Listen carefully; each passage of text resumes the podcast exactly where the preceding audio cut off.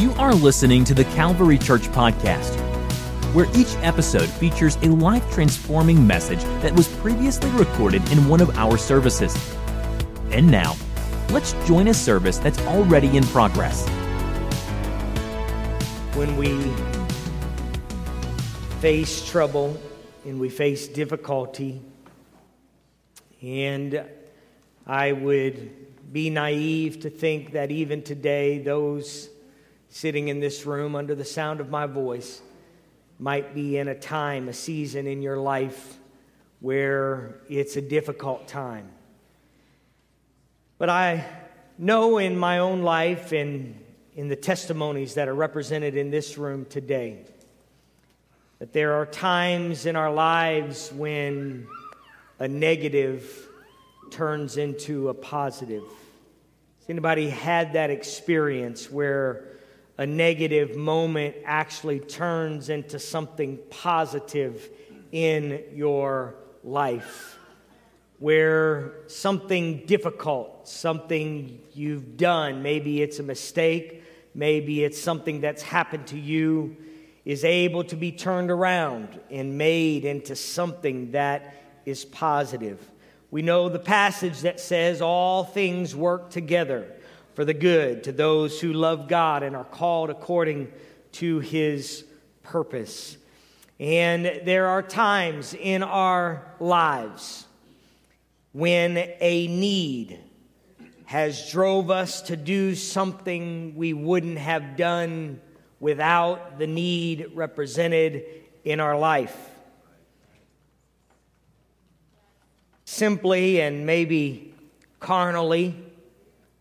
How many's ever visited a doctor?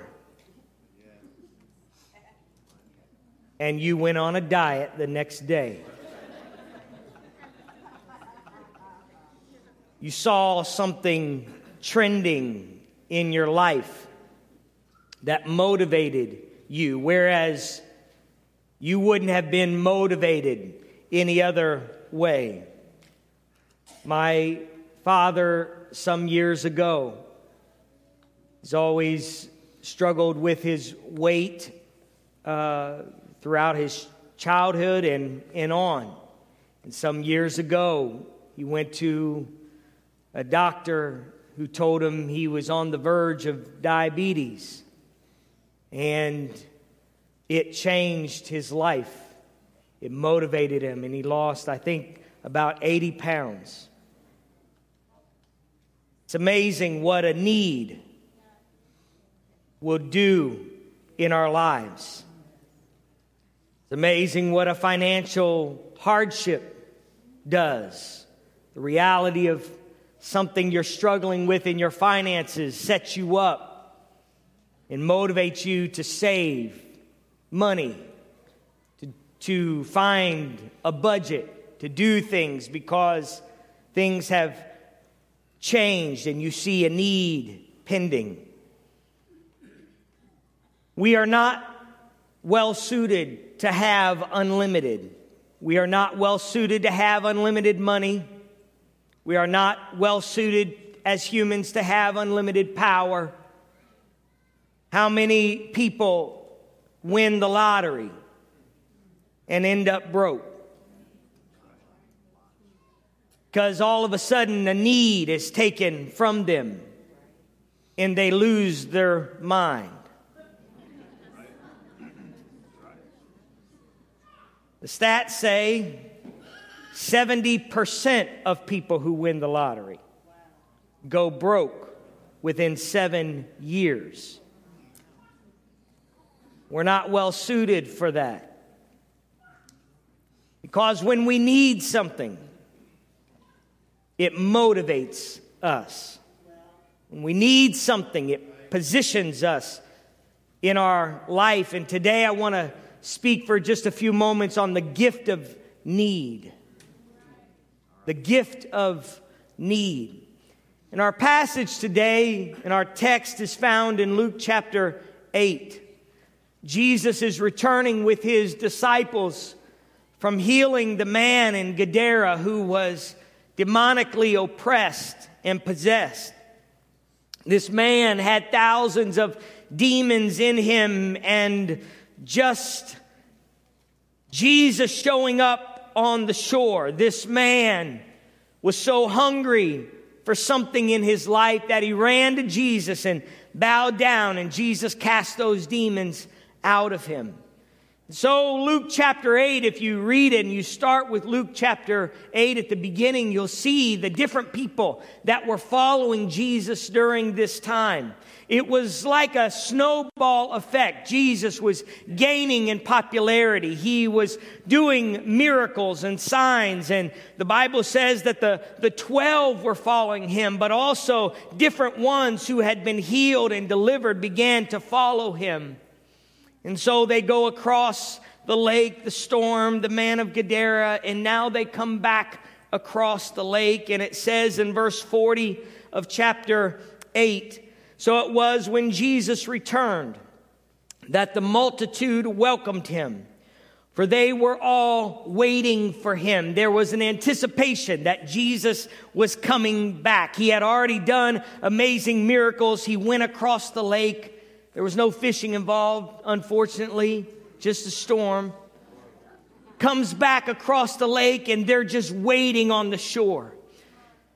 I think of a time when I went with Bishop Pasley II to India, and it was a remarkable trip.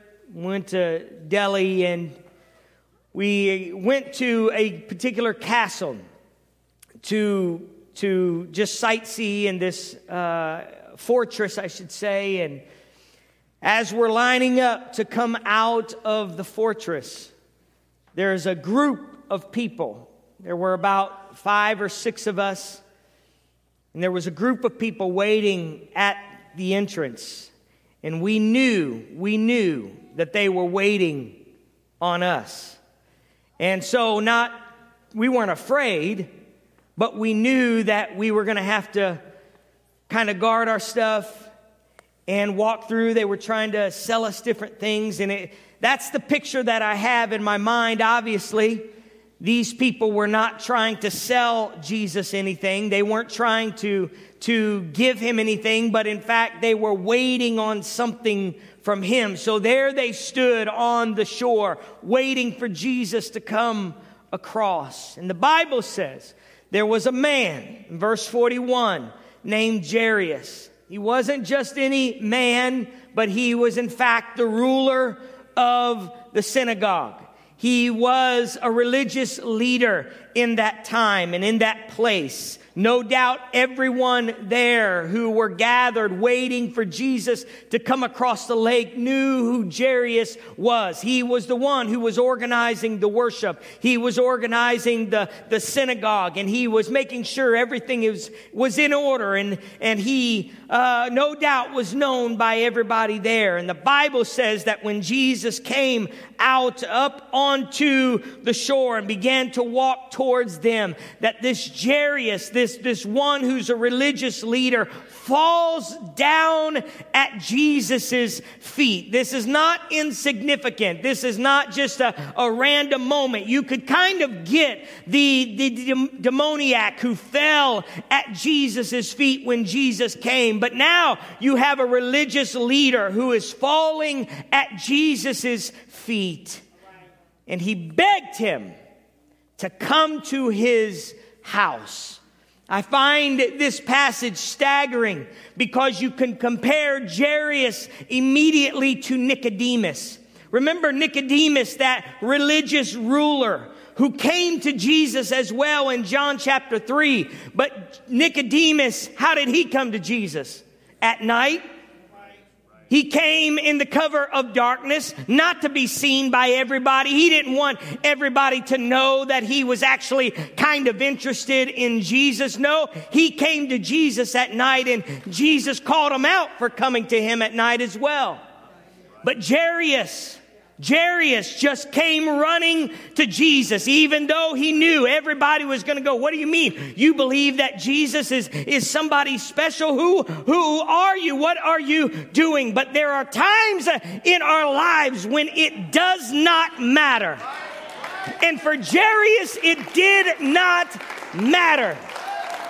His 12 year old daughter, his only daughter, was sick and about to die, and he could care less what anybody thought. Uh, he could care less what anybody was thinking about him, or what anybody was going to say about him, or what his boss was going to say to him. He was desperate, uh, and he needed something to change in his life. And so, what does he do? He goes running and he falls on his face to Jesus and said, Would you come to my house? What a powerful moment it would have been. What a powerful moment it was that here this ruler would bow down to Jesus. Because desperate times call for desperate measures. And how many of you ever found yourself in a desperate time? In a time where you couldn't figure things out and you needed something to change. Desperate, desperation changes us. It impacts us. I was in a traveling to Wisconsin this year and my beloved daughter Ava was with me. Amen. we go to the gas station, and I want, I'm going to use the restroom. She doesn't have to use the restroom. We was in some small town in Wisconsin. So I tell her, I'm going into the restroom. I want you to stand right here next to the door. Don't move. Go in the restroom, small little gas station, small little town. Come out of the restroom. She is gone. So I, this gas station is only like three aisles. And I'm looking down the aisle, not seeing anything. Game on at that point. Right? Desperation kicks in. And I don't care what I look like, I run to the front. I said, Have you seen a little girl about that high? She said, She's right there. She had found one of those little turn things and hid behind it. At the front door. In her mind, she said it felt safer to stand behind there than to stand next to the bathroom. There's nothing like that feeling of desperation that kicks in. And this ruler had this feeling. He didn't care. But sandwiched in the middle of this story, you've got a ruler, you've got a guy who has just invited Jesus. The crowds, the Bible said, were pushed up against Jesus. They were, they were pressing on him. And the scripture tells us in verse 43 now, a woman having a flow of blood for 12 years who had spent all her livelihood on physicians and could not be healed by any, came from behind and touched the border of his garment, and immediately her flow of blood stopped. According to Jewish ideas of the time, she would have been unclean. She would have been ineligible to go to the synagogue. Think about it now. She would have been ineligible to go to the synagogue that the ruler of the synagogue was over. And she shows up in this moment with people pressing around. She did not feel worthy to come up to Jesus. She did not feel worthy to try to make a scene and to, to actually get in contact with the rabbi face to face. She was an outcast. She was disowned most likely and put out away from society because of her condition, but she too was desperate. she too had a need. And for 12 years, she suffered. For 12 years, she tried everything she could to remedy the condition of her life by going to anybody and everybody who could possibly try to help her. She tried, no doubt, everything she could. I don't know where she found her money, but it says that she spent all of her money that she had on anybody and everybody and everything that could help her. But she came to a realization that none of this is helping. None of this is working in my life. But I've heard about this man, Jesus. I've heard about this one who is coming through town and I'm just going to try my best. I don't know why she thought the bottom of the garment was the thing that she could touch. Maybe she had heard about the anointing that runs down to the garment. Maybe it was just uh, if she could touch the, the cloth of the rabbi, maybe it would work in some way, but she reached down and pressed her way between people's legs to try to get to where he was, and she just reached out and grabbed it. Never even touching his physical body, but just grabbing the garment. Some commentators and, and uh, religious uh, Bible scholars believe that she was in some ways being superstitious, that she somehow thought the garment could do it, but really it wasn't about the garment. It wasn't about the fact that there was some remedy or some, some cloth that was special or something that was unique about his fabric. It wasn't in all of that. Uh, what she was doing was putting her faith in the one who could possibly heal and help her. And so her need pushed her to a point that she didn't care if anybody kicked her. She didn't care what anybody thought she was going to reach through and just grab what she could grab grab, touch where she could touch his garment and say, I hope that he heals me. I pray that he heals me. And in that moment, Jesus stopped. He stopped what he was doing and he said, somebody touched me. And his disciples said, what are you talking about, Jesus? There's so many people around you. Everybody's touching you. He said, no, I'm telling you, some, something happened to me. There was virtue that flowed out of my body. Somebody touched me. And what Jesus felt, hear me now, what Jesus felt was faith. Uh, what he felt in that moment was faith. Uh, it wasn't a physical touch uh, because all she touched was his garment. But what he felt was faith.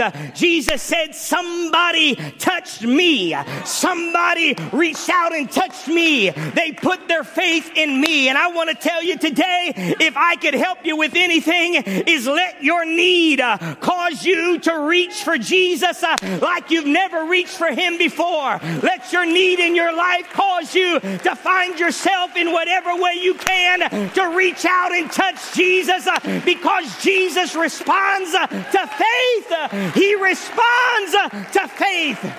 And if your need and your condition and what you're going through can cause you to have faith, then let me tell you something. It's worth it.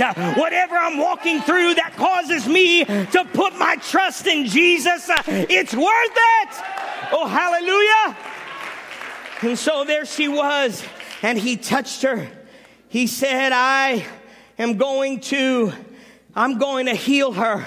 And the scripture tells us he stopped the crowd. He stopped everybody and he wouldn't let it go. And she knew he wasn't going to let it go. So the scripture says in verse 47 that she couldn't be hidden. She couldn't stand uh, uh, just in the background. So she came uh, trembling. She came trembling and falling down before him. She declared to him in the presence of all the people the reason she had touched him and how she was healed immediately.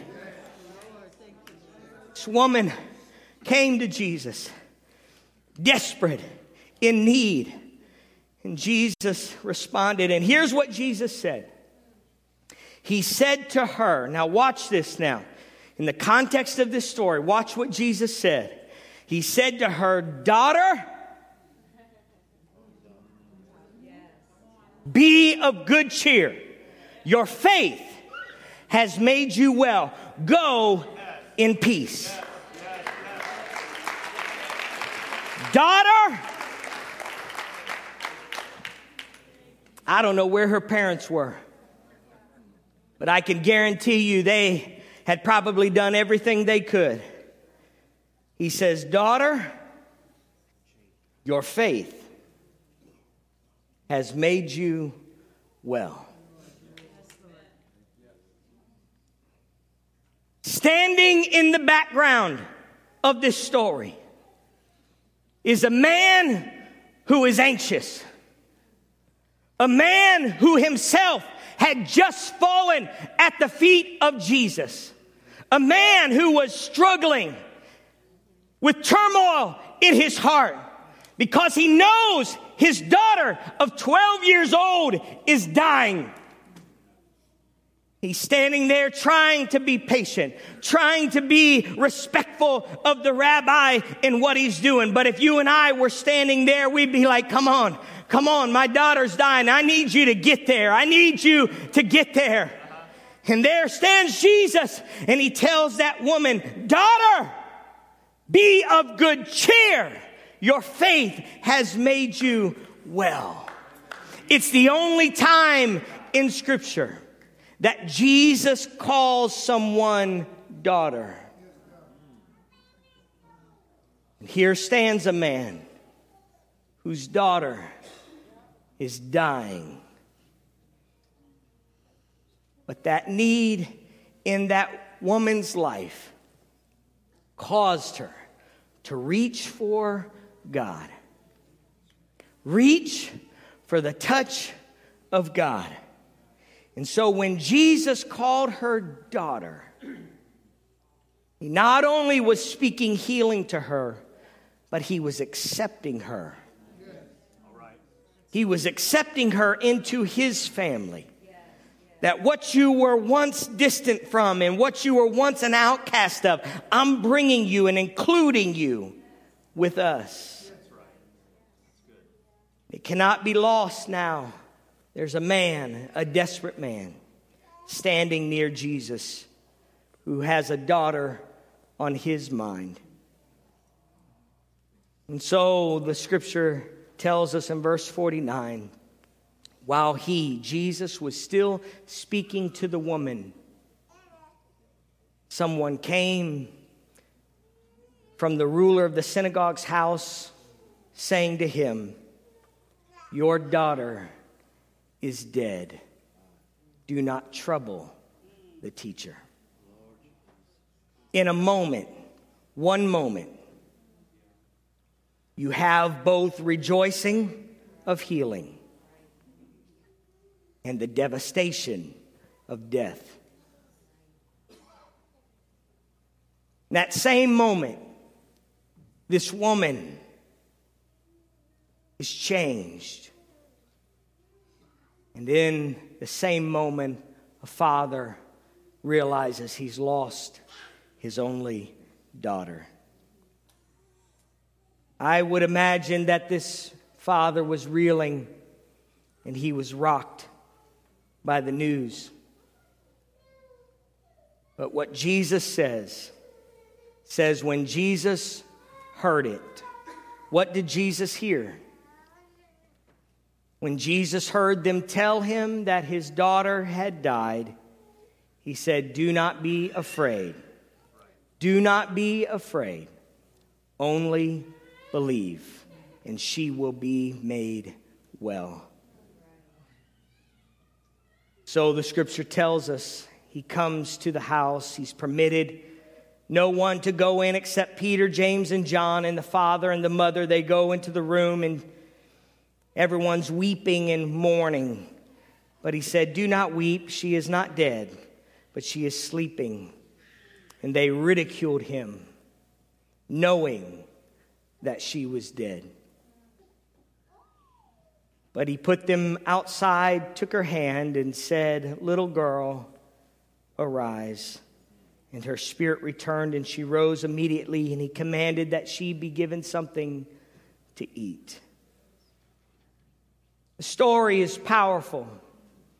because it's told in one story, but it's a picture of two different people. A man who is wealthy and powerful, he's popular. A woman who is an outcast and poor. A man who has had 12 years of joy with a daughter, and a woman who has had 12 years of pain and suffering. A man whose daughter is hurting. A woman whose parents are gone. But all boil down to one thing. They come into focus. It's an intersection of sorts. They all come to the same realization I have a need. I'm desperate in my life. It's not about the money I have. It's not about the popularity. It's not about me being an outcast and being looked over and shunned all my life, or at least for the last 12 years. All of them come, both of them come to one singular moment. I need Jesus. Both of them find themselves bowing down before Jesus. Both of them crying out to Jesus. Both of them saying, I need your help, Jesus. At the end of the day, what we find in this beautiful story is the gift of need. The gift of need. People who would otherwise have just went on their way with life, would have just went on their way doing their own thing. But their need brought them to a singular moment with a Savior who could touch them and heal them. And I don't know who's here today. I don't know who's watching online today.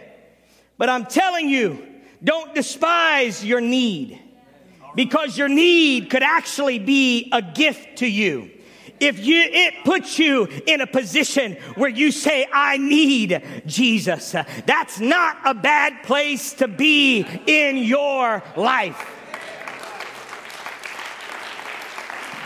if your need causes you to say, I can't do anything else but pray and put my confidence in God, then it's a gift to you. I've been texting back and forth for a number of months with Pastor Sergey Tomev in the Ukraine, pastors a church in Kiev, Ukraine.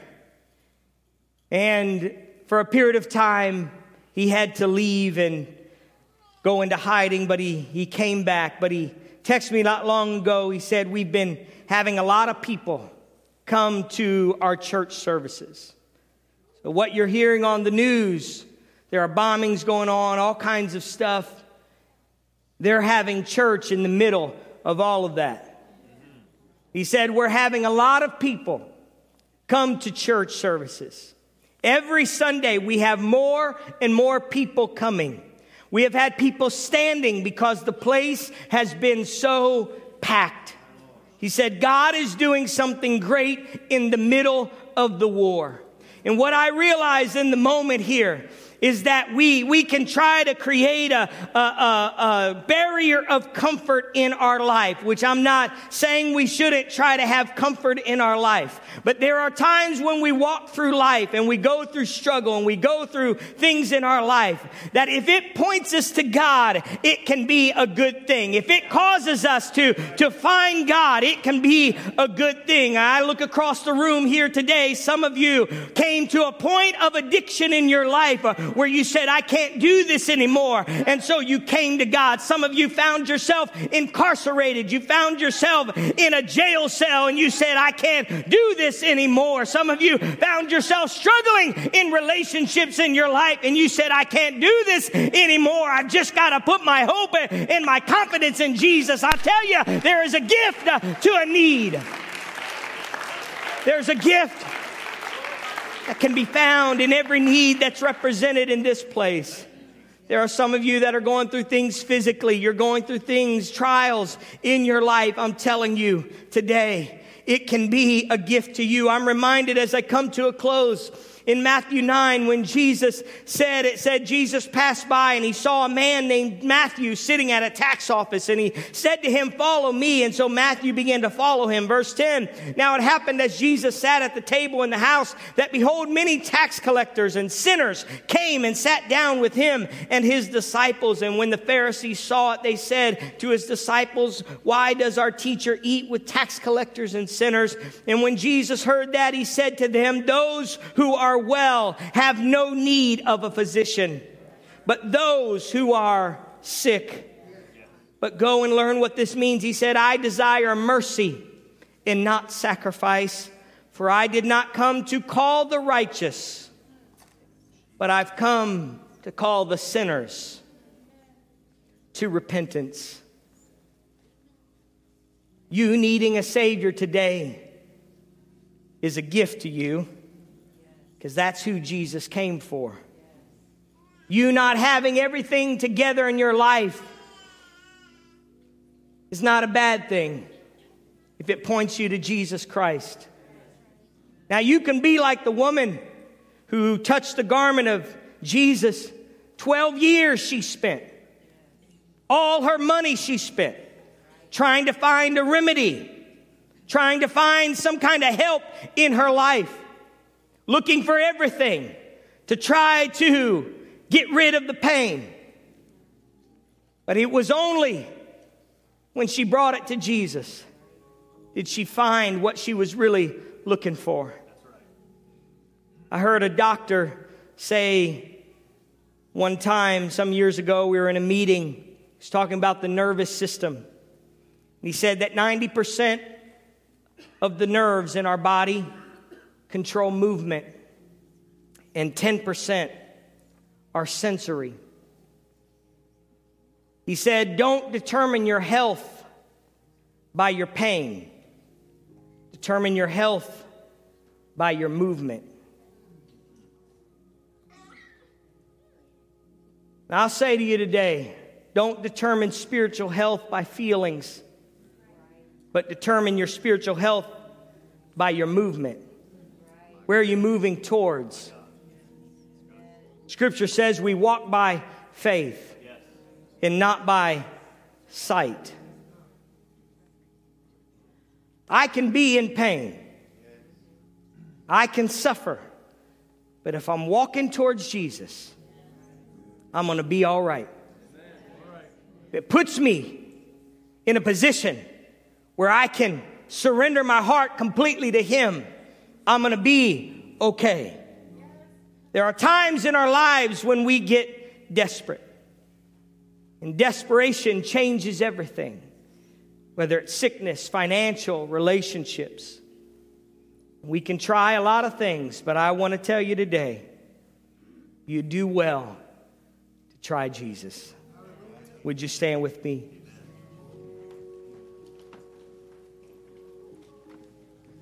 Your pain and your trouble move you to Jesus, you're in the right place.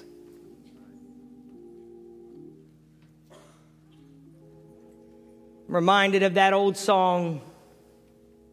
It says, I need thee. Oh, I need thee. Every hour, I need thee. And so, whatever in my life causes me to get to that point. Whatever thing in my life, whatever circumstance causes me to get to that point in my life, it's a good thing. Because when I realize that I can't do this without Him, I'm in a better place. I want to pray for you today. When Jesus spoke to that Jairus, that religious ruler, he said, Do not be afraid, only believe. Now that's really tough to do. Do not be afraid, only believe. He had just heard the news that his daughter had died. Do not be afraid, only believe. Scripture was mentioned yesterday, Philippians 3 13. I do not count myself to have apprehended, but one thing I do, forgetting those things which are behind and reaching forward to those things which are ahead, I press toward the goal for the prize of the upward call of God in Christ Jesus. Here's what I want you to see as it relates to Luke 8. Paul said, This one thing I do. It almost sounds like it's two things forgetting and reaching. But what Paul is saying, what I believe he's saying, is that if you'll reach for me, you'll forget what's behind you.